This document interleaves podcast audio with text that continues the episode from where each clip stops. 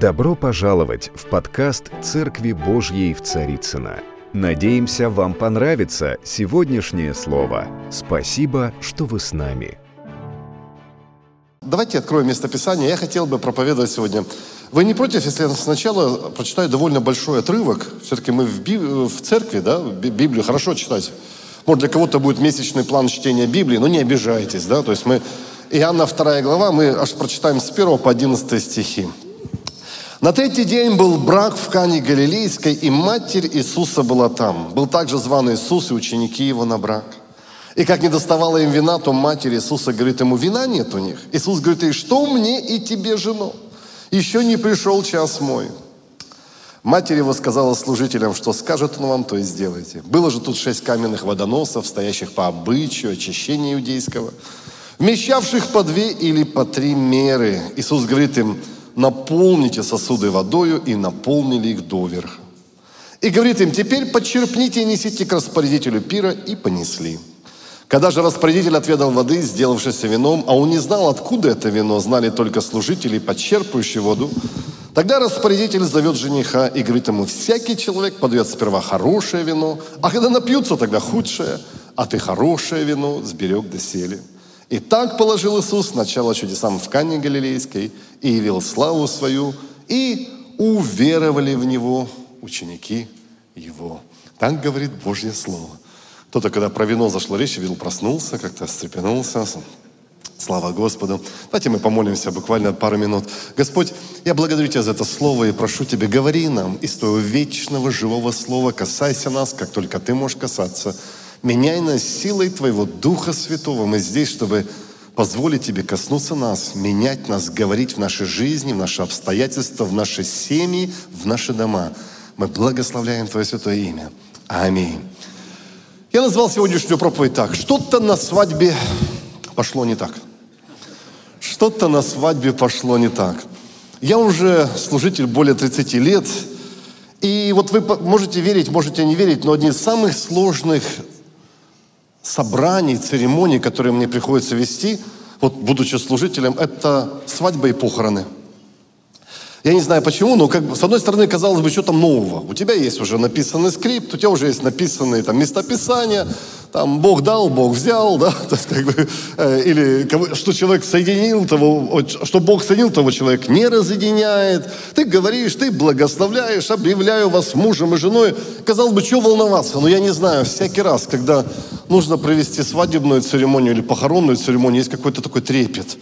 Особенно, когда вот, ну, свадебную церемонию я думал, почему этот трепет приходит? Ну, потому что, наверное, Бог как-то особо присутствует, потому что э, и в том, и в другом э, собираются разные эмоции, вместе, семьи собираются вместе, с большими ожиданиями, с большими чувствами, с большими волнениями, у всех большие ожидания.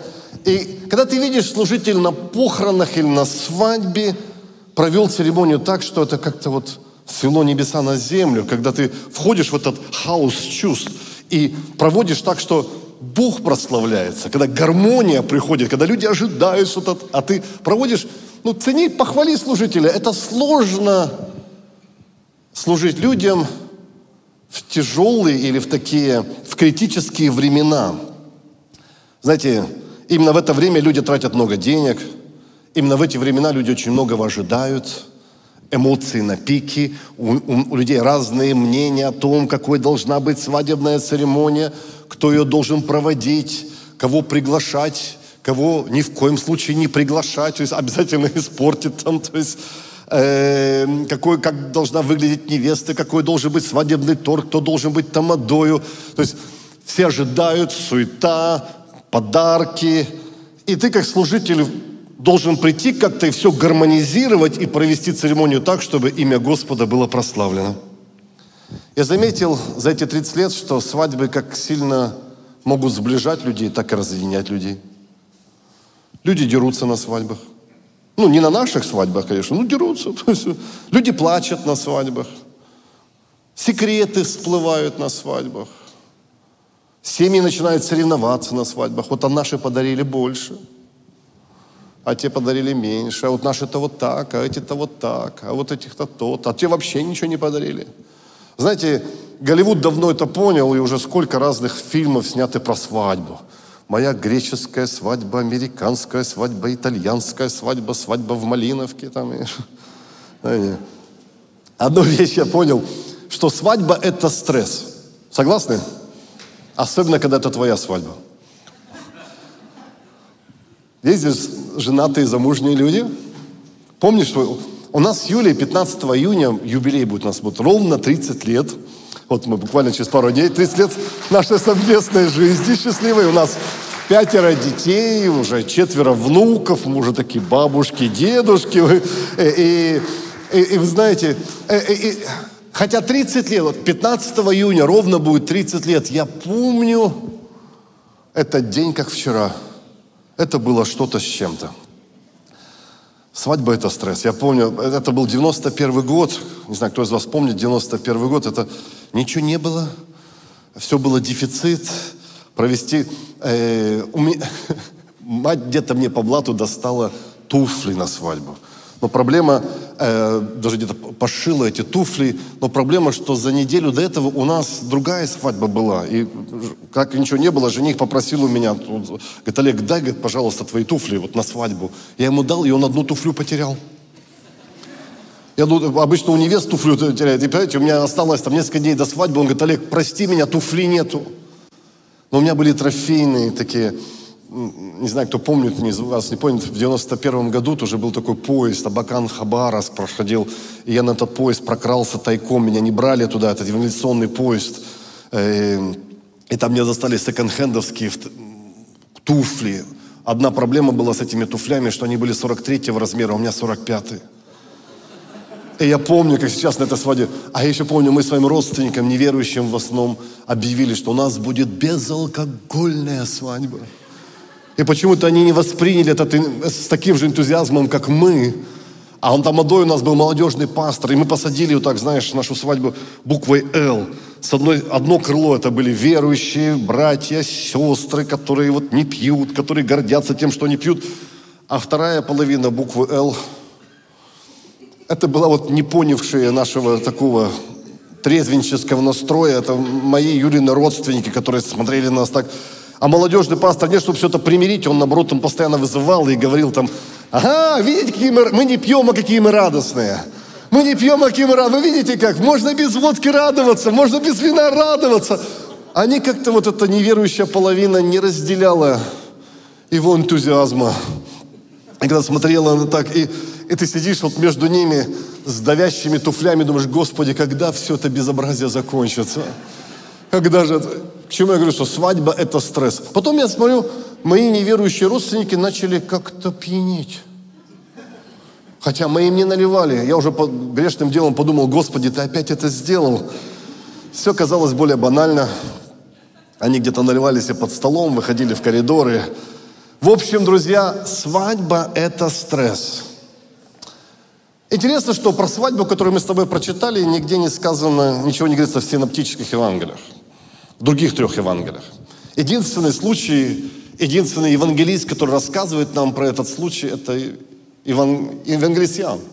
Евангелие Иоанна. То вы знаете, кто проходил библейскую школу, есть три синоптических Евангелия. Что такое синоптические Евангелия? Это Евангелия, которые похожи одно на другое. Там целыми места Писания, они прям цитируются, э, определенные истории, определенные притчи. И есть отдельно взятое Евангелие, Евангелие от Иоанна, оно другое. Интересно, что вам никогда не казалось странно, зачем нужно было четыре Евангелия? Ну для чего, почему? Неужели одного евангелиста не хватило бы? А почему четыре Евангелия вместо одного? Ну и как бы или скомпилировали бы это все, сделали одно Евангелие. Ну, потому что, наверное, это разный взгляд разных людей на одни и те же обстоятельства, на одни и те же ситуации. Ну и также многие благо, богословы, изучая Евангелие, они говорят так, что и, в общем-то, евангелисты больше, когда писали свои Евангелия, они целились на разные группы людей. Евангелие от Матфея. В основном богословы говорят, что оно было направлено к евреям.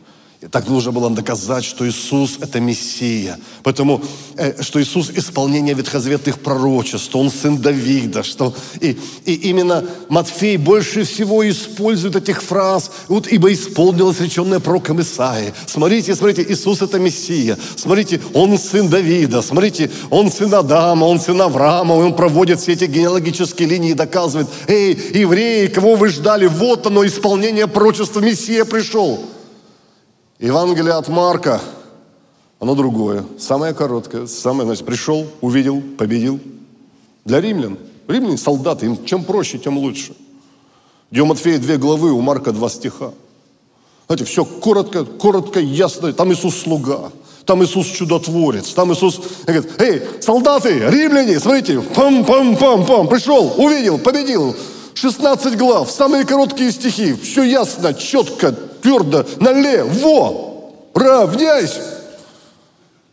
Все понятно и четко. Евангелие от Луки было написано для греков.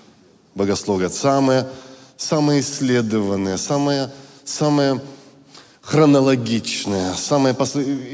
Там где он начинает даже не с Иисуса, он даже начинает не с Марии, не с Марфой, он начинает издалека. Евре... Э, э, греки любили долгие истории. Греки любили такие последовательные, логичные, хронологичные, все. Вот я все исследовал, все узнал, все сказал. Вот вам. У греков был культ человека, статуи. Там Иисус, Он Сын Человеческий. Эй, греки, любите человека? Вот он, Сын Человеческий. Он к вам пришел. Вот, все логично, все последовательно, все хронологично. Греки, примите Иисуса, Он Сын Человеческий. Итак, Евангелие от Матфея для евреев, Евангелие от Марка для римлян, Евангелие от Луки для греков. Для кого же было написано Евангелие от Иоанна? Для русских. Интересно. Вот, конечно, нельзя так говорить, у кого любимое Евангелие, все слово Богу духовенно, все Бога, слово полезно. Но правда, у кого из вас Евангелие от Иоанна все-таки оно какое-то вот особенно любимое?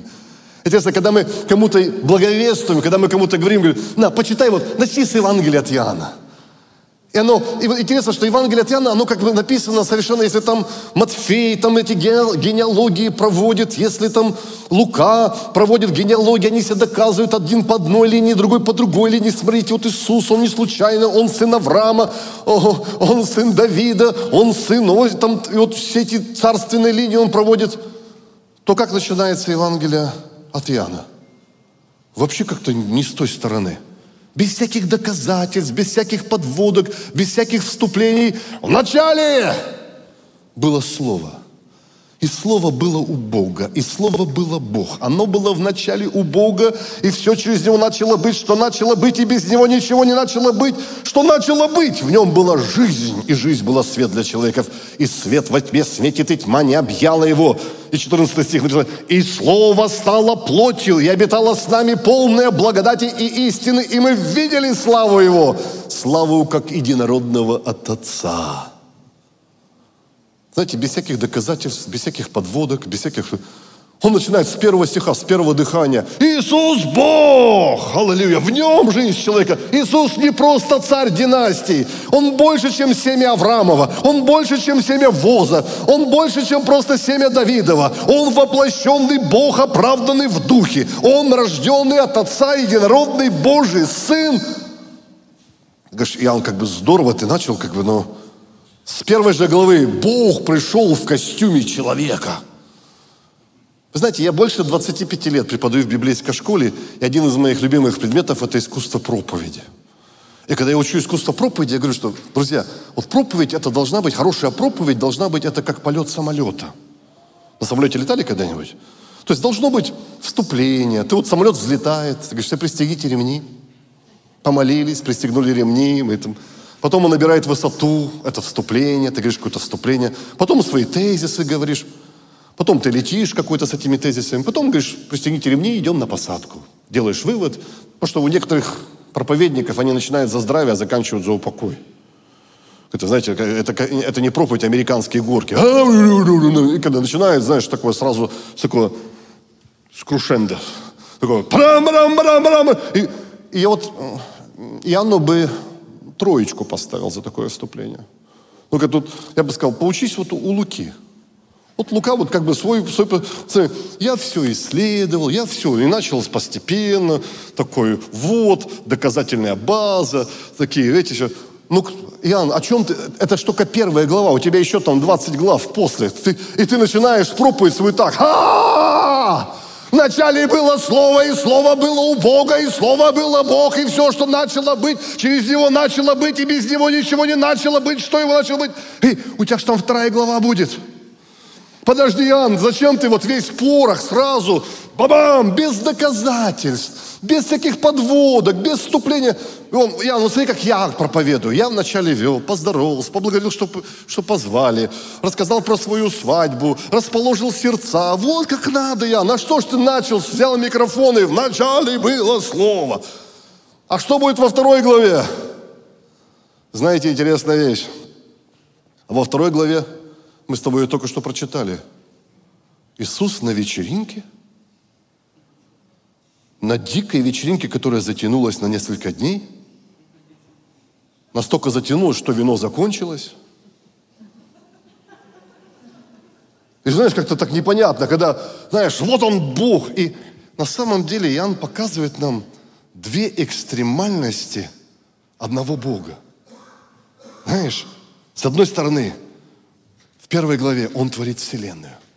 Он неисследим. Он великий, Он могучий. Он тот, который океан ладошками измерил. Он тот, который творил эту вселенную словом. Он тот, который один перст к одной звезде, а другой перст к другой звезде. Тот, которого небеса вместить не могут. Тот, который был от начала. Тот, который был прежде всего. Тот, через кого все сделано, для кого все сотворено. Вау! Бог, которого понять невозможно. Бог, которого постичь невозможно. Бог, который не вмещают небеса. А во вторая его экстремальность, он Бог, которого пригласили на свадьбу. Знаешь, на свадьбу с вином. И, друзья мои, это не наши свадьбы, которые... Сколько у нас в Москве примерно свадьбы должны длиться? Ну, как бы сейчас все дорого – ну, 3-4 часа, и потом начинаешь уже намекать. Все, дорогие, все, все закончено, давайте уже собирайтесь, молодоженам уже надо, уже... Ну, конечно, вы еще можете остаться, но официальная часть закончена, и мы свет погасим. Ну, вы можете остаться, мы очень гостеприимны. То есть, потому что это все дорого. Друзья мои, еврейские свадьбы, они днями длились, неделями. Если ты не понимаешь еврейских свадеб, тебе не, ты не поймешь много притч там, про мудрых дев, про глупых дев. Там масло запастись. Вот что для нашей свадьбы? Говорит, какое масло? Куда запастись? Зачем на несколько дней масло? Ну, дошел до ЗАГСа, как бы, поел, и все масло. Непонятно, когда мы читаем там про еврейские свадьбы, помните Самсон? Его свадьба затянулась тоже. Там они подгуляли, гуляли, потом загадки начали загадывать. Потом он загадал, они разгадали, он обиделся, поубивал там половину. Пошел там, понимаете, потом, потом вернулся, вернулся, уже жену за другого выдали. То есть там, ну, это долгий, долгий процесс. То есть еврейские свадьбы это что-то. Аллилуйя. И написано, что эта свадьба настолько затянулась на несколько дней, что вино закончилось. Я говорю, что церковь сейчас говорит про вино, кто-то сразу так раз как бы бодрится. Слушай, проповедь должна быть интересная. И заметьте, Иисус был на этой свадьбе не просто как на свадьбе, а это не было божественно запланированное событие, его туда пригласили. Тоже что-то говорит о сущности нашего Бога. Представляете, вот этим утром ученики просыпаются рано утром, говорят, куда идем? Говорят, в Канну Галилейскую идем. О, опять, наверное, молиться, опять богоискание, опять там еще что-то. Говорят, ребят, расслабьтесь. Нас пригласили на свадьбу. Аллилуйя. Часть его семьи, его мама была там. Знаешь, Бог творец на свадьбу, потому что его пригласили. Знаете, Иисус был очень социальный. Его не боялись приглашать на свадьбу. Некоторых братьев, они более религиозны, чем Бог. Их ни в коем случае нельзя приглашать на свадьбу, все испортит. Будут наблюдать, кто что съел, кто что выпил, кто что повел там, куда там, Кто как, кто как себя повел, кто что-то танцевал, кто в каком платье, кто в каком костюме, кто-то еще что-то. Знаете, Иисуса не боялись приглашать на свадьбу. Он был очень социальным. Я говорю, что еще раз, если хоть раз ты, раз ты хоть раз был на еврейской свадьбе, они там хороводы водят. Они там на плечах носят этого жениха. Они там песни поют. Они, это, это не такая, знаете, тихая социальная такая, знаете, интеллигентная свадьба. Это дикая свадьба. Знаете, Иисус – это личность отношений. Его приглашали на свадьбы. И они знали, Иисус ни за что не испортит. И когда вот этот вопрос поднимается, когда Мария приходит и говорит, слушайте, у нас вино закончилось, вообще как-то непонятно, что тут на свадьбе пошло не так. Во-первых, когда мы слышим этот вопрос, для меня как бы два вопроса появляются. Во-первых, это не проблема. Причем тут Иисус? Он же просто гость. Знаешь, если бы ты меня позвал на день рождения – и потом приходишь, и я, я все как следует подарок принес, приготовился, все подарил, все, все сделал, все хорошо. А ты ко мне подходишь, говорит, Олег, у нас там торта нету. Говорю, а при чем тут я? Я что, тамада, я что, я отец там, я что, я гость, вы меня позвали, я свою часть сделал, я пришел, цветы принес, подарок принес, я тут при чем? Второй вопрос, который у меня поднимается, это вообще не проблема. Ребят, я мессия. Что такое нехватка вина по сравнению с проказой, там, смертью сына, одержимостью? У людей есть реальные кризисы. Чего вы с ерундой лезете с этим вином-то? Да не надо вон сына вдовы скоро исцелить там. Или там, мне нужно там воскресить из мертвых Лазаря. Интересно, зачем здесь нужно божественное вмешательство? Ну, закончилось вино, маленький намек. Идите домой. Ну, правильно же. То есть, в чем проблема? Ну, хватит. Оно же не в первый день закончилось. Ну же, имейте совесть. И здесь Господь открывается нам очень важной стороной. Знаешь, только потому, что это важно для тебя. Бог принимает твой кризис как свой. Интересная вещь, если ты пригласил Иисуса на свадьбу своей жизни, и что-то тебя беспокоит. Понимаешь, Бог говорит, эй, если это касается твоего сердца, это касается и моего сердца. Если это важно для тебя, это важно и для меня. Если, я не знаю, почему он у них закончился. То ли не пожадничали, то ли просчитались, то, то ли позвали кого-то не того, который все выпил за, за, за себя и за твоего брата. Я не знаю, то ли это был просчет, то ли это было малодушие, то ли это было недостаток планирования, то ли это какой-то эксцесс какой-то, то ли разбили там что-то, может, пару, пару вода в этих сосудов разбили, непонятно. Но знаешь, что я видел? Когда ты вот этого Бога, которого, с одной стороны, Он неисследим, необъясним, вечен, непонятен, но настолько личный, что ты приглашаешь Его, и Он может прийти на твой день рождения, он может прийти на твою свадьбу. Он может прийти в твою жизнь. Он может прийти в твою судьбу. И мало того, если есть что-то важное для тебя, это становится важным для Него. Интересно, мы часто думаем, ой, да Бог не будет заморачиваться этим.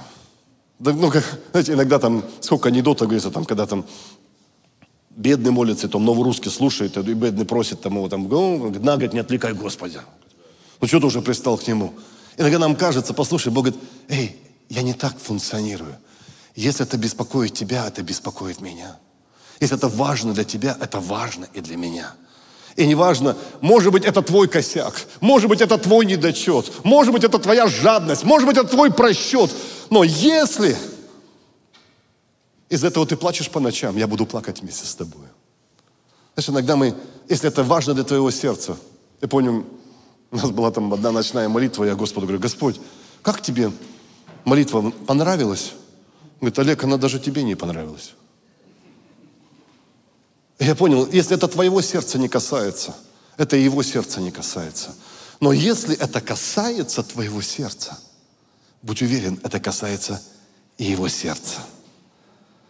И мама тут пробегает, к Иисусу и говорит о проблеме, которая, в общем-то, не проблема, а он ей отвечает, говорит, жена, говорит, еще мой день, жена, говорит, мой день не пришел, женщина. Иисус показывает источник расстройства. Говорит, мой час еще не пришел. Но опять же потом говорит, из-за моих отношений с тобою я это сделаю. Еще один пункт моей проповеди, друзья. Если что-то одно ты должен знать о Боге. Наш Бог – это Бог отношений. У меня есть проповедь, я назвал ее «Незапланированные чудеса в Библии». Чудеса, которые как бы по логике не должны были бы быть, но чисто из-за отношений. Знаешь, когда Бог делает что-то, что не было запланировано, не ожидалось, но из-за отношений. Помните интересную историю в купальне Вифезда, когда там всем ждали, все ждали, когда же там ангел придет, эту воду будет мутить. И когда вода бурлила, тот первый, кто добирался, он получал исцеление. Проблема с тем, что толком никто не знал, когда он придет. Я видел, знаете, самое, какое самое сильное собрание в церкви? Знаете, друзья, какое? Какое пропустил? Узнать бы заранее, что о, такое будет. Думаешь, ходил, ходил, ходил, решил один раз не пойти, потом все говорят, ух ты, ой, ух ты, это, ну что ж такое-то? Один раз пропустил, потому что ты никогда не можешь высчитать Бога, потому надо быть всегда. И вот никто, вот было бы расписание, ангел придет и будет воду бурлить в воскресенье 9 мая, то тут бы мы бы отбивались от людей. Кто вы знает, будет бурлить, не будет бурлить. То есть. С Богом всегда такой, его не высчитаешь. Бог говорит, ты не просчитаешь меня. Я приду, когда ты меня не ждешь. И вот они стоят в очереди, ждут, ждут. И один 38 лет ждал. Иисус приходит к нему. Говорит, дружище, что хочешь? Он начинает вначале жаловаться, перечислять там, да меня никто не носит, да все люди такие наглые, такие невос... невоспитанные, вперед лезут, не видят там это, родственники уже со мной устали. Он говорит, что хочешь-то? Ты что хочешь-то? Что хочешь? Хочу быть здоровым. Говорит, встань, возьми свою постель и иди. У них возникли отношения, глаза встретились, он поверил ему. Встал, взял постель и пошел. Ангел не пришел, а он пошел. Как? По блату. По отношениям. И все смотрели, говорят, эй, ты что, здоровый-то? Ты, ты, ты как исцелился-то? Не было бурления, не было чудотворения, не было движения. Ты можешь ждать еще движения сколько угодно, а у нас отношения с Иисусом.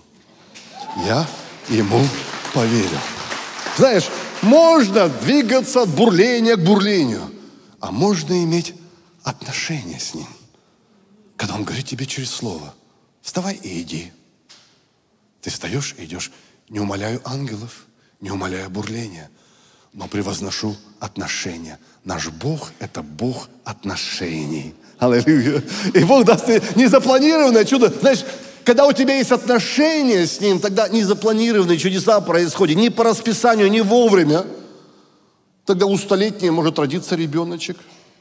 И написано, у него все уже прекратилось женское, уже, уже все уже, знаешь, как бы не тот сезон, не то время, не тот цикл. Говорит, ну, и она сама хихикала, говорит, ребеночек будет. Он ничего не знает. Он говорит, Сарочка, это ты ничего не понимаешь. Мы с Авраамом друзья. А я Бог отношений. И когда у нас есть с кем-то отношения, даже если у тебя не время, даже если все закончилось, у меня ничего не закончилось. Я Бог отношений. И написано, что это было первое чудо Христа – я думаю, это было первое публичное чудо. Почему думаешь? Ну, ну, потому что очевидно, что мама как-то что-то видела на его жизни, что он может делать в тайне, чего, ну, как бы, иначе, ну, я могу себе представить, вот я с мамой пришел на день рождения, мама подходит ко мне и говорит, сынок, надо помочь. говорю, мам, я тут при чем? Ты что подставляешь-то? То есть, очевидно, мама видела что-то в тайне, что должно как-то ну, стать явным, что-то заставляло ее верить, что он может это сделать публично. Знаете, я видел, это наше христианское хождение. Вначале Бог позволит тебе попрактиковаться лично, прежде чем позволит тебе проявить что-то публично. Знаешь, она должна раньше было что-то видеть. Мы видели нечто подобное в жизни с Моисеем. Интересно, когда у тебя есть личные отношения с Богом, они обязательно будут проявлены как-то публично. Нам часто хочется публично, чтобы было проявлено. Неважно, что-то личное там есть или нету. Помните, вот однажды у Моисея, он идет, видит горящий куст. И Бог говорит, в пустыне, на другой стороне пустыни. Говорит, Моисей! Подходит, говорит, что? Говорит, разувайся. В смысле разувайся? Говорит, на святой земле стоишь. Заметьте, что такой интересный момент такой. Это не было в храме, на храмовой горе, это не было в Скинии, это не было еще, это было в пустыне, куда он регулярно водил пастись овец. Друзья, вы овец видели? Я вам скажу, а овцы, они только на фотографиях красивые, на картинках. А так они вот, ну, мы были тут несколько лет назад у Мацулы в гостях, там в Норвегии, там он брал, и я вот близко к этим овцам подошел. Они пахнут. Причем пахнут на расстоянии. То за километр, может, где-то здесь овцы. Мало того, что они пахнут, они еще минируют все вокруг. Овцы, то есть это, они на картинках красиво, а так это овцы. Саперы такие. И, и, и, Бог говорит Моисею, говорит, Моисей, разувайся. В смысле разуваться? Святая земля. А там лепехи везде. Господи, мы не на храмовой горе, мы не во святая святых. Что в этой земле может быть святое? Моисей, что делает землю святой? Мое присутствие. Господь, да я 40 лет, я затормозил, да я знал с детства, что я был призван, да я знал там, да, да, да. Бог, Бог говорит, послушай, Моисей, если ты не разуешься, если ты не увидишь меня в своем прошлом, ты не способен будешь прийти туда, куда я тебя веду. Хороший пункт для Твиттера. Если ты, не, если ты проклинаешь Бога за те пути, которые Он тебя вел, ты никогда не придешь туда, куда Он тебя ведет. Понимаешь, да? Говорит, Моисей, разувайся. Все эти 40 лет я был с тобой. Да я, мое служение затянулось, да там все не любят, да все затормозилось, все пошло прахом. Я должен быть лидером народа. Я, там, это, я все потерял, убил, закопал в розыске. Теперь непонятно где, непонятно с кем, с овцами здесь. Бог говорит, разувайся. Все эти 40 лет я тебя вел, я тебя хранил. Знаешь, смотришь на некоторых людей – они проклинают свое прошлое. И неудивительно, почему у них ничего не складывается в будущем. Никогда не проклинай свое прошлое. Разуйся. Знаешь, сегодня там столько зрения на победу. Да это не так, это там, та та та та Да, было много всего. Но не проклинай прошлое, чтобы у тебя было будущее. Я видел с родителями некоторых, знаешь, у некоторых родителей неплохие, в общем-то, да у меня такое детство до сих пор простить не могу, такое... Слушай, у кого-то родители алкоголики были. Да не, нормальный. Да ничего, батя, ну что знал, то делал. Да нет, так-то хороший был. И ты видишь, как ты закладываешь какой-то другой фундамент своей жизни. Некоторые, не, Бог говорит, если ты не способен меня рассмотреть в своем детстве, в своем прошлом, как ты думаешь, ты будешь способен рассмотреть меня сегодня и завтра, и третьего дня? Будь способен оглянуться назад, сказать, Бог, я разуваюсь, ты там был, ты меня вел, ты меня... И он разувается. Бог говорит, выведи мой народ – да что я им скажу, да как я смогу, да кто, кто, кто я, кто что. Бог говорит, я тебя фокусом научу. Не переживай, я тебя фокусом научу. Вот руку давай сюда, без проказы, с проказой, без проказы, с проказой. Ну, маловато будет. Он говорит, давай, говорит, с, твоим, с твоей палкой, там, с твоим жезлом порепетируем. Говорит, бросай, он змея, говорит, бери за хвост. Он, оба. Знаешь, когда ты таким фокусом научился, таких же показывать хочется. Понимаешь? А вокруг тебя только овцы и никого, ни души. Ты им показываешь, смотрите, что Бог мне открыл, чему Бог научил. Они бей. Это же искушение. Представляешь, если ты сегодня или вчера вечером ты пошел бы домой, тебе Бог бы явился, научил тебя таким фокусом, да сегодня бы ты проповедовал, а не я здесь. Говоришь, пастор, пастор, у меня такой, смотри, что я умею. Э, знаешь что? Есть всему время. Бог показывает тебе что-то в тайне. Открывает. Ты думаешь, дайте микрофон. Говорит, Моисей, не спеши. Придет время, если я тебя чему-то научил, если я тебе что-то открыл в тайне, это будет явлено. Один день ты будешь стоять с этими фокусами. И фараону не будет ни одного шанса удержать мой народ. Я ничего просто так не показываю. Я ничего просто так не открываю. Просто есть тайное, но рано или поздно те видения, те откровения, те прикосновения, которые я давал в твоей жизни, они обязательно начнут, найдут проявление. Аминь. То есть, и интересно, что так удивительно, что служение Христа начинается с такого чуда, с превращения из воды в вино. Знаете, но я подумал, может быть, здесь дело вообще не в вине и в воде? Мы с тобой прочитали, как Иоанн начал свое Евангелие. Вначале было Слово, и Слово было у Бога. А какая книга еще начинается с этих же слов? Бытие мое. Вначале сотворил Бог небо и землю. Земля же была безвидна и пустая, и тьма над бездною, Дух Божий носился над водою. Потом во второй главе у Иоанна свадьба, а у Моисея во второй главе Бытия что? Свадьба. Интересно, я подумал, может быть, интересно, здесь гораздо больше, чем просто Господь кормит и поет вечеринку.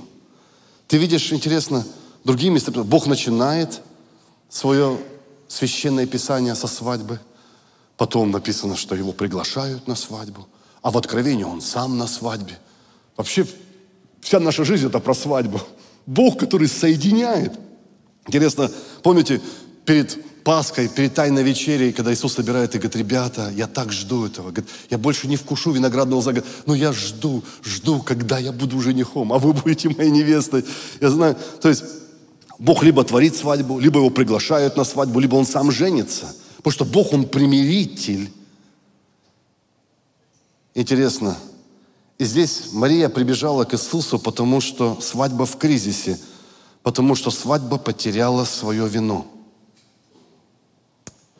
Я хотел бы поговорить сегодня с вами про вашу свадьбу. Ну, не только, может, про служение, может, про твое хождение с Богом. Ты вино не потерял? Я думал, как много свадеб сегодня потеряло вино. Радость ушла, романтика ушла, страсть ушла. Не, брак остался, вина нет – радости нету. Искринка из глаз ушла. Я подумал, может быть, эта история более важна, чем она кажется от начала. Бог не просто поет и кормит вечеринку. Бог хочет предупредить, послушай, если мы с тобой неосторожны, наша свадьба может лишиться вина. Энтузиазм уйдет, страсть высохнуть, искорка из глаз уйдет. Это серьезно. Что делать, когда на твоей свадьбе вино закончилось? Я сейчас не только про брак и семью. Я, я могу говорить и про служение. Помнишь, когда тебя только сделали лидером домашней группы? Да ты спать не мог. Ты готовился. У тебя столько проповедей было, у тебя столько конспектов. Ты готовился, ты ждал, не ждал, считал, перезванивал. У вас домашняя группа в какой день недели собирается? По-разному. Ну, скажем, во вторник. И ты этого вторника дождаться не может. Во вторник вечером. Прошло пару-тройку лет, та же домашняя группа, ты все еще лидер. А, сейчас опять припрутся, сожрут все. Не выпроводишь. Достали уже. Все. И ходят, и ходят, и ходят, и ходят. Знаешь, вроде бы свадьба есть, брак остался. Вино закончилось. Или помнишь, когда ты получил работу, вы соглашались с домашней группой за новую работу. И Бог ответил тебе, Бог дал тебе эту новую работу, и ты даже свидетельствовал, Бог сотворил чудо, дал работу. Ты приходил раньше, уходил позже, потому что прошла тройка, пяток лет. А помнишь, как за мужа молилась? Бог, дай мужа, любовь, любого, Господи, хоть кого-нибудь, Бог дай там что-нибудь. чтобы мужиком в доме пахло. Бог дай. А теперь Бог забери.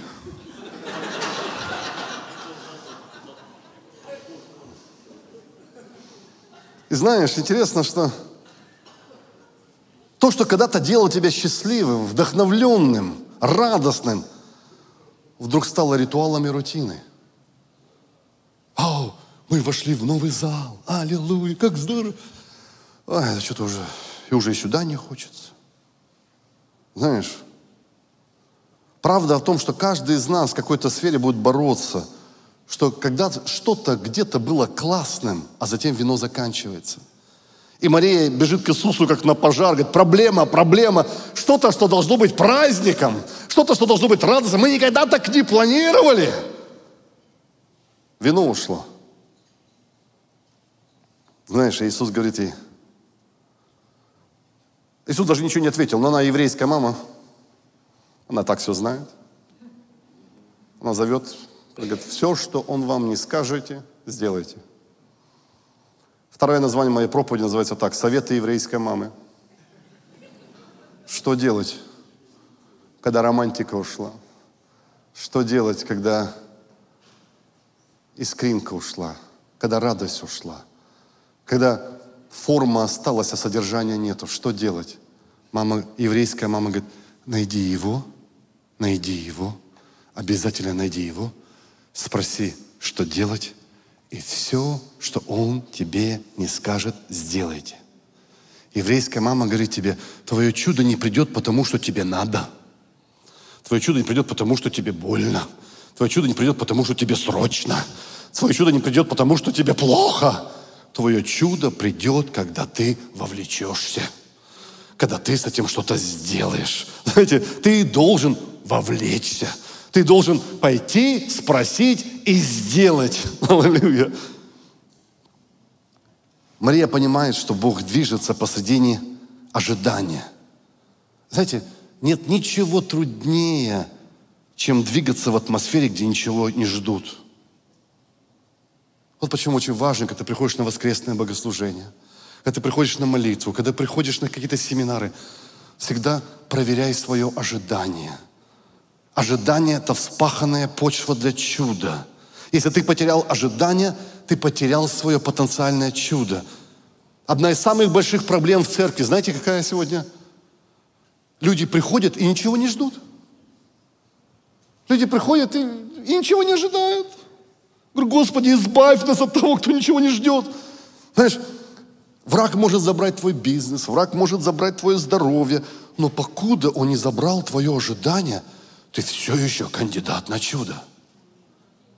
Ожидание – это доказательство твоей веры. Ожидай, жди его. Потому что враг охотится, чтобы ты ничего не ждал. Знаете, мы с Юлей консультируем очень много семейных пар. Одно из самых страшных кейсов в этих консультациях, когда люди приходят, пастор, я уже ничего не жду. Я уже ничего не хочу. Мне уже ничего не надо. Эй, эй ребята, да не. И знаешь, и ты чувствуешь себя беспомощным. Ты видел, как десятки, сотни пар, они могут восстанавливать отношения но когда они ждут, и, и знаешь, когда ты охотишь, ну, ну хоть чуть-чуть, ну хоть ради детей, ну хоть, ну хоть вот, ну что ж, совсем ничего плохого не было, ну, ну что ж, прям Бог, ну что там может, о, давай за это зацепимся, а? Потому что я знаю, если я могу заставить тебя хоть немного чего-то ждать, я могу заставить тебя хоть немного верить. А если ты можешь хоть немного верить, все может измениться. Потому что враг первое, что хочет украсть, что ты ничего не ждал. Чтобы ты принял свадьбу без вина, жизнь без радости, брак без любви, квартиру без дома. Но дьявол лжец. И получается, что мы ходим домой, потому что там живем. церковь, потому что воскресенье. На работу, потому что там работаем. Свадьба осталась. Вина, вина нету. Но когда ты говоришь, я никогда не приму этого, да, я обанкротился. Да, тут что-то не получилось. Да, тут сорвалось. Да, тут напортачил. Но я жду. Бог, я жду. Сегодня воскресенье, какого-то Попова позвали. Господь, я жду, я пришел, что что-то будет, Господь. Я знаю, что оно кажется нереальным, оно кажется не вовремя, а я, я, может, опять разочаруюсь, но я жду, я жду, потому что все может быть. Помните хромой у ворот? Может, я не того жду, Господи? Там хромой ворот, он не ждал исцеления от хромоты. Что он ждал? Серебро и золото. У него в одном глазу было серебро, другое золото. И Петр с Иоанном идут там и говорят, что смотришь так? Он говорит, дай золото, серебро. Он говорит, серебра и золота нет. Говорит, ну то, что есть. Ну хоть что-то жди. Может, ты не того ждешь, но хоть что-то ожидай. Ну что-то мне должны здесь дать. Аллилуйя. Ожидание с детьми, ожидание с финансами, ожидание в карьере. Аллилуйя. Знаете, мне слово от Господа для кого-то здесь. Господь говорит, кому-то здесь не оставляй вечеринку. Не оставляй вечеринку. Иногда бывает так, в церкви стало чуть сложнее, чуть труднее, там ковид, пандемия, там еще что-то. На каждой свадьбе есть такие люди, которые сразу чувствуют, что вино заканчивается. Что-то давно не подносят.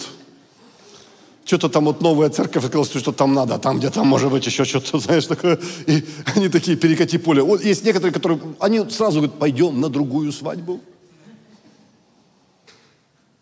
Вот ты такой думаешь, вот что-то надо на другую свадьбу идти, уже тут что-то давно не подносили. Бог говорит тебе, не оставляй вечеринку, потому что Бог сохранил самое лучшее напоследок, не уходи. Мария сказала, сделайте то, что Он вам скажет. Выходите из зоны комфорта. Пусть они смеются, пусть они не верят вам, просто делай. Аллилуйя. И пошла. Еврейская мама говорит, закончилась вечеринка, закончилось вино, найди Иисуса и спроси, Господи, где-то радость по домашней группе, где-то радость по моему бизнесу, где ты, где те старые добрые отношения, когда могли целыми днями разговаривать, мечтать вместе, когда мы влюбленные ходили, держались за руки. Где это? И все, что Он тебе не скажет, пойди и сделай. Интересно, и они приходят к Иисусу, говорят, Иисус, вот мама послала, сказала, что все, что ты не скажешь, сделаем. Он говорит, берите воду, наливайте в водоносы для омовения там. Ты просил воду, вино, а он дал тебе воду. Господь, ты неправильно нас расслышал. У нас нет проблем с водой. Воды во. Вина не хватает. Было у тебя такое с Богом, как будто вы на разных волнах. Ты на длинных, он на коротких. Ты его просишь одно, он тебе как бы не то чтобы не дает. Дает, но не то, что просил. И это вообще нет, то есть это вроде как не то, что ты не можешь сказать, что Бог не отвечает, но как бы отвечает, как бы не то, как ты просишь. Господь! И мы не понимаем. И, знаешь, иногда самое главное сражение веры, когда ты просишь Бога о чем-то, Он отвечает тебе чем-то другим, это верить, что в этом чем-то другом и есть то, о чем ты просил. Перевожу на русский язык, что я сказал. Ты просишь Бога за дуб. Господь, мне нужен дуб, мне нужен дуб, мне нужен дуб. А Он дает тебе желудь. Ты же говоришь, Господь, не надо нам желудей. Нам нужен дуб. Говорит, Олег, если бы ты понимал мои принципы духовные, ты понимал, что здесь целая дубовая роща. Мы в домашней группе молимся, Господь, пусть губернатор покается, пусть мэр покается, бизнесмены покаются. Во имя Иисуса пусть покаются, от тебе пришел какой-то наркоман на домашнюю группу на следующий. Говорит, Господь, не просили наркоманов, просили губернаторов и бизнесменов. Бог говорит, отмойте его. Ты не знаешь, что там есть. Ты не знаешь. И иногда его ответ может не выглядеть как твой запрос, но в его ответе и есть твой, твой запрос. И сражение веры часто, готов ли ты принять? То, что Бог дает тебе и говорит тебе, и ты спрашиваешь его, Господь, что мне делать? Я молился о вине, ты даешь воду. Интересно, написано, что это были сосуды церемониального омовения. Эти сосуды церемониального омовения стали сосудами чуда. К чему это? Друзья, а вы не знаете, что сегодня сейчас церемония проходит? У меня религиозная церковь, мы церемонии не проводим. Я тебя умоляю. Четыре песни спели? Спели. Объявление послушали? Послушали. Пять, пять, сори, пять. Пожертвования собрали? Собрали. Помолиться? Помолились. Я вышел, сейчас отпроповедую, закончим, все, молитвы. Все будет как церемония. И знаешь, я видел, что И с одной стороны, церемония может быть церемонией, и так и остаться церемонией. Но когда есть вера, когда есть ожидание, когда есть действие, когда есть стремление, когда есть послушание, церемония может стать сосудом чуда для тебя. Некоторые же от церемонии вообще ничего не ждут. Ай, давай споем еще одну модуляцию, там еще чего это все такое. Давай, давай еще что-то, вот этот переход сделаем там. Эй, это, ну и, и знаешь, ну давай послушаем, что он там скажет там. И церемония так и останется церемонией. Но церемония может стать для тебя чудом. Знаешь, если бы не просто в церковь на церемонию ходили, но смотри, как на чудо, мы упускаем свои чудеса. Друзья мои, воскресное собрание – это место перемен, где Бог может касаться тебя, менять тебя, благословлять тебя. И вот она интересная вещь. Они хотят, они хотят вина, а льют воду. Вот думаю, дьявол над ними смеялся.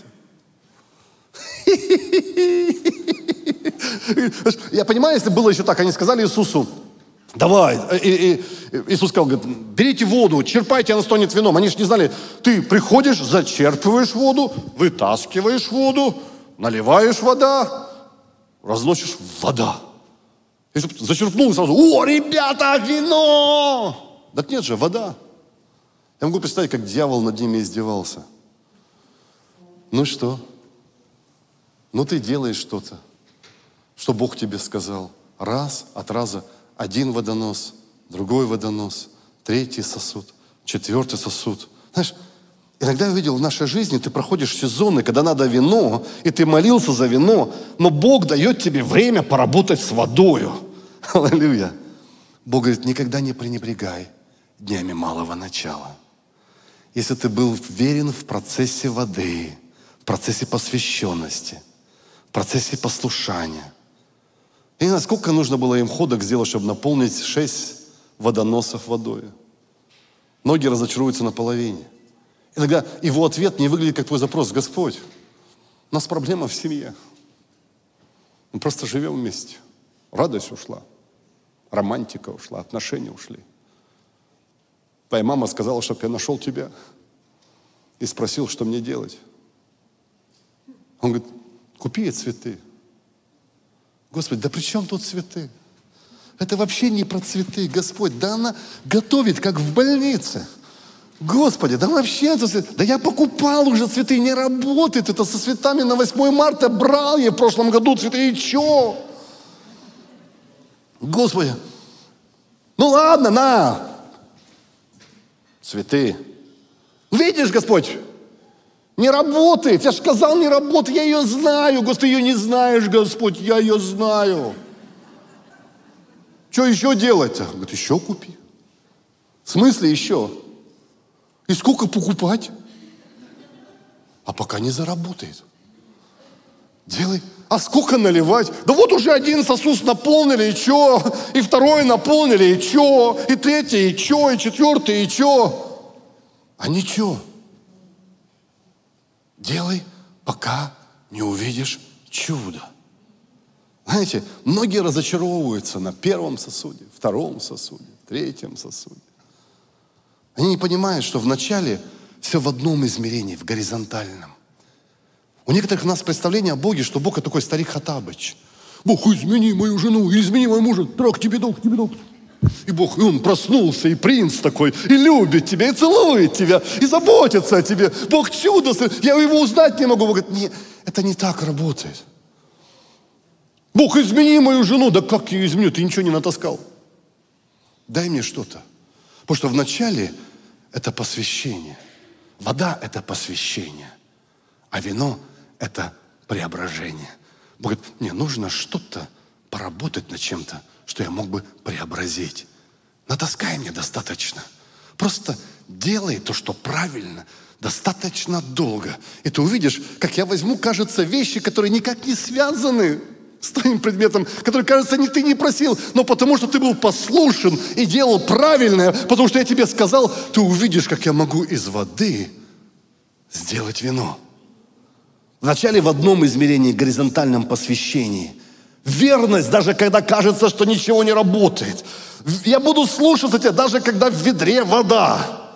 Но Бог говорит, потом приходит следующее измерение – трансформация. говорит, я преображаю. Эй, не знаешь, что такое просить меня? О, Бог, сделай чудо, сделай чудо. Говорит, натаскай воды. Дай мне что-то. Дай мне за что-то зацепиться. Дай мне... Знаешь, я помню, у нас с Юлей был такой сезон. Эти... Я много путешествую.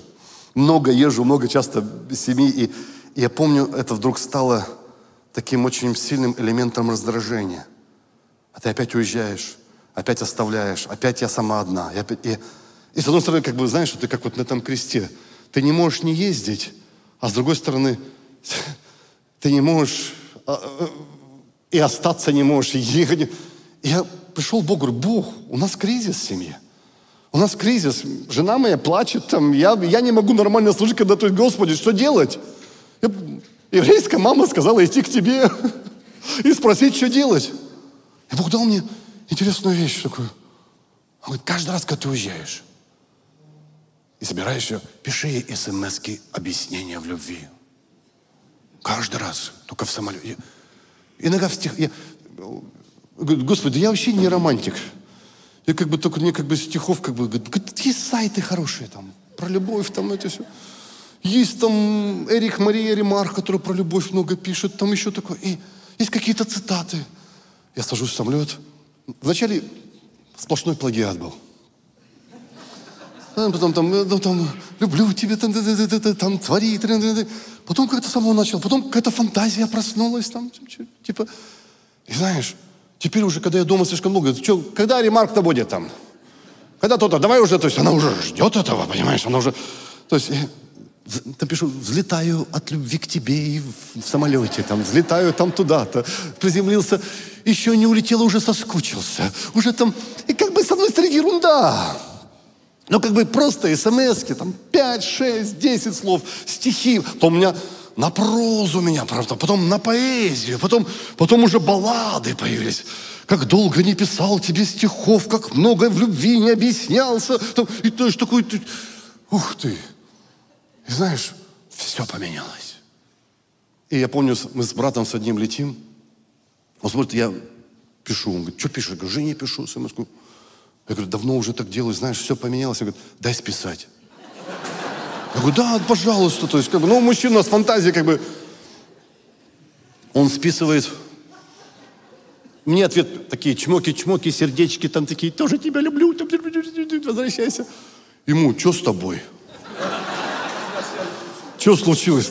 Знаешь, что И он мне показывает, говорит, Олег, моя не твоя. Я говорю, Дима, это твоя первая смс -ка.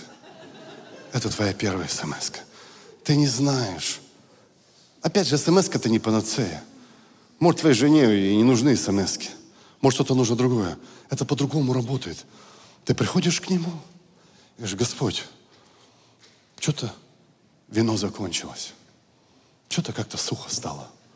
Что-то я устал в служении. Что-то меня больше не радует домашка. Что-то я ничего не получаю от поклонения. Что-то ничего не получаю от воскресения. Что-то, Господь, что-то, что раньше волновало, беспокоило, тревожило, стало сухо, неинтересно и не терпко. Могут, эй, начни что-то делать. Бери сосуды и наполняй водой. Тебе нужно чудо своей семье? Делай, что Бог сказал. Принес цветы? Ну, не помогло. Когда я про цветы принес, надо играть уже. Пусть кто-то идет, играет здесь. Про цветы здесь надо. Аллилуйя. Знаешь, у тебя проблемы с детьми. Позвони, поговори. Закройся с ним в комнате. Далек, я уже разговаривал. Еще разговаривай. Еще молись. Натаскай этой водички. И, знаешь, иногда многие они останавливаются на полшагу. Я не знаю, сколько тебе осталось. Знаешь, многие таскают, один сосуд натаскал, второй, третий, там, и ты отчаялся, говоришь, да это не работает. У Бога все работает. Работает, когда оно работает. Просто не останавливайся. Знаешь, такое вот пророческое слово здесь. Может, Бог сегодня превращает твою воду в вино. Главное, не останавливайся. Не опускай руки. Не переставай таскать, не переставай верить, не переставай делать добро. Помните, апостол Павел в Галатам пишет, он говорит, делая добро, да не унываем. Делая добро, да не унываем. Ну как же не унываем, когда устал, я делаю только добро. Ибо в свое время пожнем, если не ослабеем. Апостол Павел говорит, есть такое два варианта. Если ты делаешь добро, и ничего не приходит в твою жизнь обратно, может, ты его не делаешь? Может, ты думаешь, что ты делаешь добро и не делаешь? Может, ты не слышал от него? Либо второй вариант. Нет, Олег, я слышал, слышал и делаю. Тогда просто вопрос, значит, еще не пришло твое время. Ну вот видишь, не пришло. А когда оно свое время? Можно дату в календаре. Было бы проще. Немножко еще потерплю, еще подарю маленько, еще чуть-чуть поулыбаюсь, еще чуть-чуть, чуть напишу чуть-чуть. Могут дату в, в календаре обведешь, когда ты увидишь. Вода превратилась в вино. Знаешь, потому важен каждый шаг. Делай и делай. Не останавливайся на пятом. Делай следующее. Делай следующее. Перемены приходят в твою жизнь. Знаете, интересно, когда начальник, этот распорядитель пира попробовал это вино, он удивился. Он говорит, интересно. Обычно люди дают хорошее вино в начале, а когда захмелеют, хуже. Какая разница? Пьяному и море по колено. Да? То есть, как бы они уже не обращают внимания. Говорят, а у вас как-то все наоборот. Еще один последний пункт моей проповеди. Библия говорит, что они немножко захмелели. Все-таки, когда они получили вино. То есть. Пункт моей проповеди такой. Бог не дает свое чудо трезвым. Иногда ты слишком трезвый, чтобы получить свое чудо. У тебя все ходы записаны. Да я не знаю, как это будет. Да я уже, да я уже не верю ничего. Да, да я, да что, я не знаю, что ли? Ты такой рациональный, ты такой просчитанный. Знаешь, такой, ты, интересно. Потом, знаете, я видел, как многие церкви достигли такой точки, где людей обманывают плохим вином. Ты слишком рассудительный. Знаешь, есть элемент. Сегодня пастор Лек, когда благословлял детей, он говорит, есть что-то особенное в детях. Иисус говорил, что они доверчивые. Есть такой элемент, вау, ух ты, воскресенье, ух ты, собрание, ух ты. Знаешь, такой чуть наивный, чуть открытый, чуть доверчивый, чуть слишком доверчивый. Ну, иногда именно это доверие, оно и необходимо, чтобы Бог двинулся в твоей жизни. И мы приходим к Богу такие, как профессоры. У меня все ходы записаны. Да не может никак Бог восстановить мой бизнес. Ты не понимаешь, пастор. Ты не понимаешь. Даже Бог не понимает. Да не, ну я знаю, я знаю, что в Слове Божьем написано, но... Говорит, эй, эй, ты слишком трезвый. Да махни ты на все рукой, без всяких «но». Бог может это сделать. Для Бога нет ничего невозможного. Для Бога нет ничего невозможного. Знаешь, открой свое сердце, опьяненное любовью, потеряйся в любви. Говори, Бог, я люблю тебя. И ты увидишь. Тесно с пьяненькими что-то происходит, у них страх уходит, они разговаривать любят. Некоторых из нас там клещами не выдавишь, чтобы что-то про Иисуса сказали кому-то. Ты веруешь? Ну да. Куда ходишь? Ну, ну да. Пьяненькие они другие. Они к людям пристают. Ну, мне говорят, хочешь скажу, где был? Знаешь, что делали? Давай, слушай, давай поговорим, а? Ты меня уважаешь? Я тебя так сильно уважаю. Знаете, иногда мы трусоваты. Пьяные мы. Море по колено. Что бояться мне? Если Бог за меня, кто против меня? Последнее скажу и будем молиться. Бог готовит самое лучшее напоследок. Самое вкусное вино. Иногда я уже как бы вот, ну, давно верующий, вы поняли. Давно, давно, давно. И иногда мы вспоминаем там 90-е, там, о, я помнишь, дядя, ведь недаром. Москва, спаленная пожаром, а помни, и иногда мы живем, а помнишь, что было? А по... Вот это было, да, были христиане в наше время, не то что нынешнее племя. Там, нет. Эй, дружище, слава Богу за то, что было. А ты не понял. Самое лучшее я оставляю напоследок. Самое лучшее в твоем браке – это не медовый месяц. Это настоявшееся вино. Конечно, мы с Юлей 30 лет празднуем. Я ни за что не променяю. У нас сегодня в миллион раз лучшие отношения после 30 лет брака, чем в первый год, будь он благословен. Деметри, знаешь, то была кислятина, то была водичка. А когда ты настойно, когда вы вместе, рука об руку, прошли одни сезоны, когда вы рожали детей, когда вы встречали внуков, когда, знаешь, это, это другой коленкор. Это, это другое, это что такое? У нас никогда... Знаете, у нас на холодильнике висит какая картина нашего брака.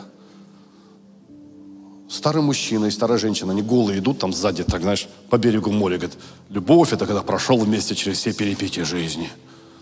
И мне нравится, понимаешь, мы не ухудшаем свои отношения, но улучшаем свои отношения. Пусть вино, оно настаивается. Я не забуду, к нам в гости приехал у Мацулы папа, он умер два года назад, ему было 91 год, и маме было 81 год. Они вместе прожили 60 лет. И они были у нас в гостях, и мы там их водим, их там водим их по квартире, э, по дому, показываем одно, другое. И завели в спальню, а у нас в спальне написано, что у нас там в спальне написано? Я принадлежу возлюбленному моему, а мой возлюбленный принадлежит мне, знаете, с песней песней. И папа а надо увидеть было Мацулиных родителей, это что-то это что-то с чем-то. Это не просто дряхлые старички были.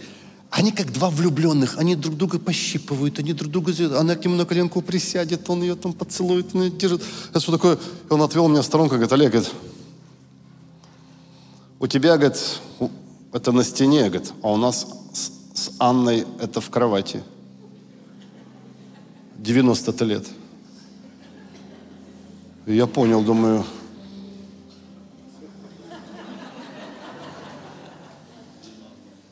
вино. И знаешь, можно все время смотреть в прошлое, там, как это будет. И когда я думаю о своей семье, о своем служении, о своей церкви, о своих отношениях, о своих детях, это не то, что, ой, какой, как было здорово, когда ты был маленький. Это вау.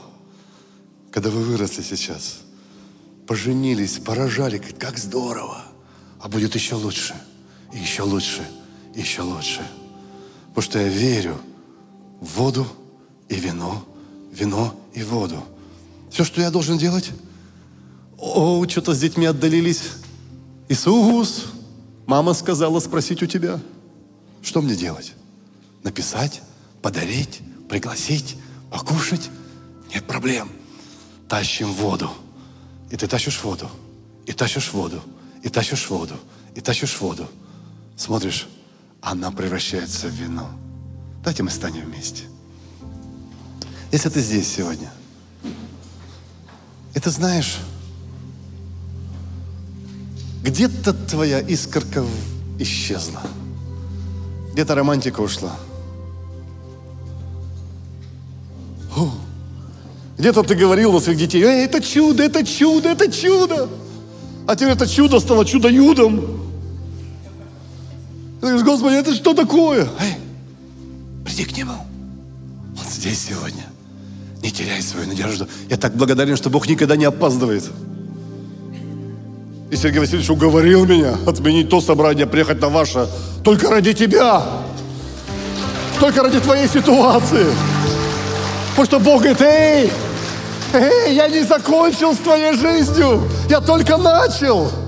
А что тогда ничего не происходит? Да ты ничего не таскаешь. Приди ко мне. Спроси меня. И делай, и делай, и делай, и делай, и делай, и делай, и делай, и делай. Сколько делать? А пока вода не превратится в вино. А когда остановиться, ты узнаешь. Ты увидишь. Ты почувствуешь. Не только ты, все увидят. Потому что Бог – это Бог чудес. Дорогой Господь, я благодарю Тебя за это богослужение, что Ты Бог чудотворец, что Ты Бог, который способен делать невозможное. Я молюсь сейчас за тех, которые потеряли свою надежду, которые на какие-то сферы своей жизни уже махнули рукой и сказали, а, это никогда не изменится, это никогда, я уже отчаялся. Я молюсь, Господь, убери Духом Святым, сотри это отчаяние, посей крупицу своей надежды. Все может поменяться. Я молюсь за тех, Господь, сегодня, которые переживают трудные, сухие, засуху в отношениях к семье, может, в отношении в служении, которые когда-то, когда-то были счастливы, их радовало что-то, и сейчас они потеряли это. Молюсь, Господь, покажи этот ключ. Какие сосуды наполнять? Какие эмоциональные сосуды наполнять? Какие, какие другие сосуды наполнять? Господь, научи нас. Говори нам. Но не просто говори нам, Господи. Помоги нам это сделать. Друзья, есть одна молитва, которую я молюсь каждый день. Можно с вами поделиться этой молитвой? Она очень короткая, но очень сильная. Она изменила мою жизнь, мое отношение. Она звучит так. Господь, дай мне мудрости увидеть, что правильно.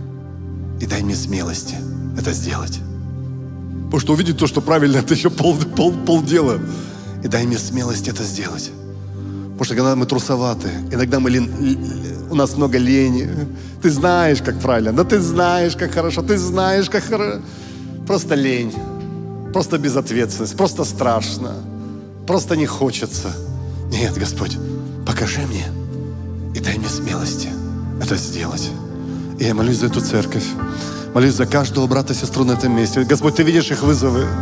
Ты видишь, где искорка ушла. Ты видишь, где отношения ослабли. Ты видишь, Господь, где вино закончилось. Где что-то, когда волновало, когда-то когда-то это было чем-то очень радостным, важным, и сейчас это ушло. Я молюсь сегодня, Господи,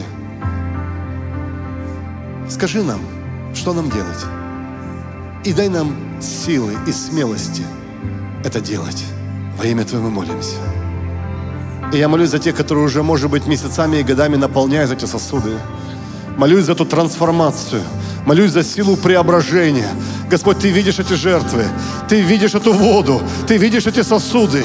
И я молюсь за новый сезон в их жизни, Господь. В семейной жизни, в отношениях, в служении, что бы это ни было, Господь, провозглашаю Твою трансформацию и Твои преображения. Господь, делай добро, помоги нам не ослабевать. Во имя Твое мы молимся. И весь народ Божий да скажет Аминь. Будьте благословены, драгоценные. Дорогие друзья, спасибо, что были с нами. И до встречи на следующей неделе на подкасте «Церкви Божьей в Царицына.